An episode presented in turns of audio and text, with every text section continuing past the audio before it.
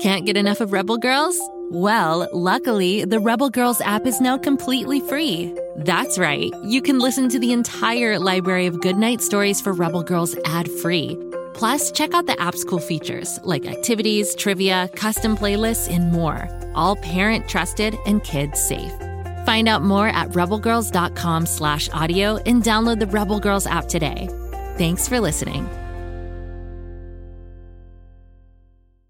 Do you love time machines, musicals, and jokes? Of course you do. That's why Story Pirates creator Danny Teeger made a brand new podcast called Musical Time Machine. Who says you can't have a dance party while learning about diverse trailblazers, from Abraham Lincoln and Harriet Tubman to George Washington Carver and Thomas Edison? Search for Musical Time Machine on Spotify, Apple, or wherever you get your podcasts to join the fun.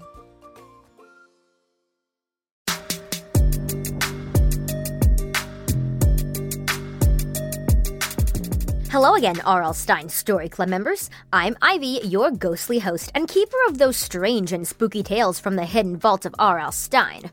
Today is another chilling tale. This out of this world urban legend story club members might make you wonder if it's real or simply an internet hoax. It's called The Black Eyed Children. They've been reported walking on the sides of lonely highways looking for a ride or at gas stations waiting for passerbys or showing up to people's homes on cold, wintry nights wanting to use the phone or the bathroom. They're often kids whose ages range from around 6 to 16. They have pale skin and black eyes that are as dark as coal from lid to lid. Many people believe they might be aliens or even vampires. They're referred to as the black eyed children. Though tabloid newspapers covered a similar phenomenon in the 1980s, the first report of them that can be narrowed down happened in Abilene, Texas in 1996.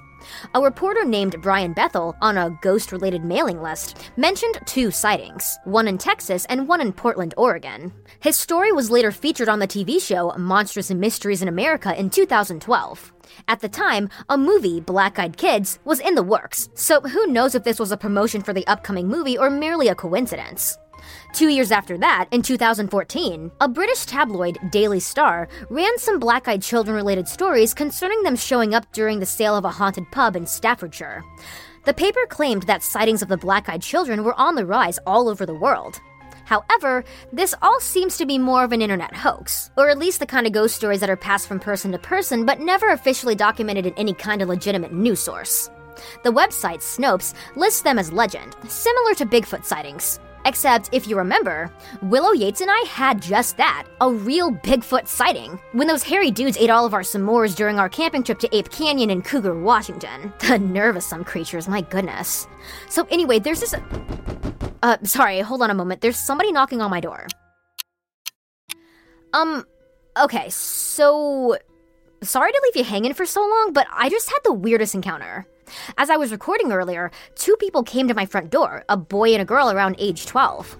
They appeared like twins, looking exactly the same and wearing puffy winter coats and boots. They asked to come in and use the bathroom as they were looking for their parents and couldn't find them. They said their parents were coming. Of course, I let them in to use the bathroom and even offered them some orange soda and Cool Ranch Doritos, of which they ate the entire party sized bag.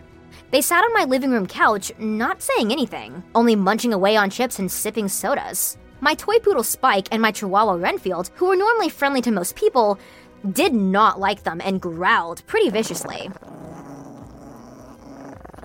I had to lock the dogs in my bedroom. Then, a moment after that, the overhead lights flashed on and off. Then, the power went completely out. That's when I noticed that my guests had black eyes as dark as obsidian stones. They both rose in unison and said, Our parents are here, and we are not legends. We exist. We will return someday. Then they walked to the back door. My dogs were howling in the next room. The black eyed children strolled outside. Some intensely bright lights were flashing behind a grove of evergreen trees, and the wind whipped up into a gale force. The kids walked toward the mysterious light without saying anything like, Thanks for letting us eat up all your corn chips, or something similar, and then they were gone. When they had arrived, I noticed it was 7:15 at night. When they left, it was 11:39. It seemed like they were only in my house for a few minutes, but I guess I lost track of over 4 hours. What the heck happened? I may never know. So that's my own little black eyed children story and experience. Totally creepy and totally weird. A total riddle, am I right? Which is perfect because it's riddle time.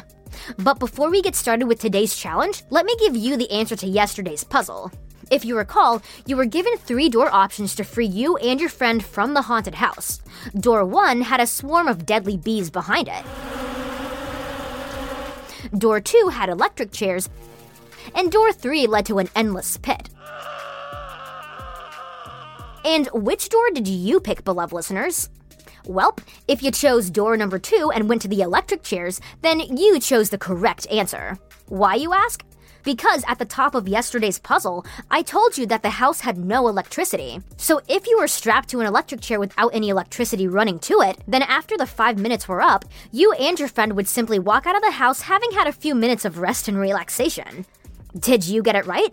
Well, if you didn't, don't worry about it, because I have another riddle for you today. You ready? Get your pens out, beloved listeners. Okay, here it comes. How do you know if a monster likes you? I'm gonna tell you on the next episode of R.L. Stine's Story Club. So come back tomorrow for another episode, because every R.L. Stine Story Club member deserves answers and a little scare. Ivy out.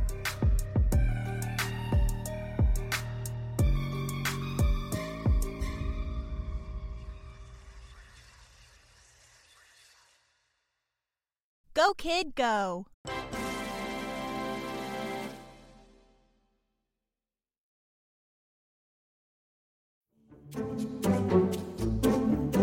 You like to laugh? Ah, who am I kidding? Who doesn't like to laugh? So, okay, if you love to laugh, you'll love Don't Break the Rules. It's a hilarious comedy improv podcast where the voice actors make up their lines on the spot and try to be the only actor who doesn't break the rules.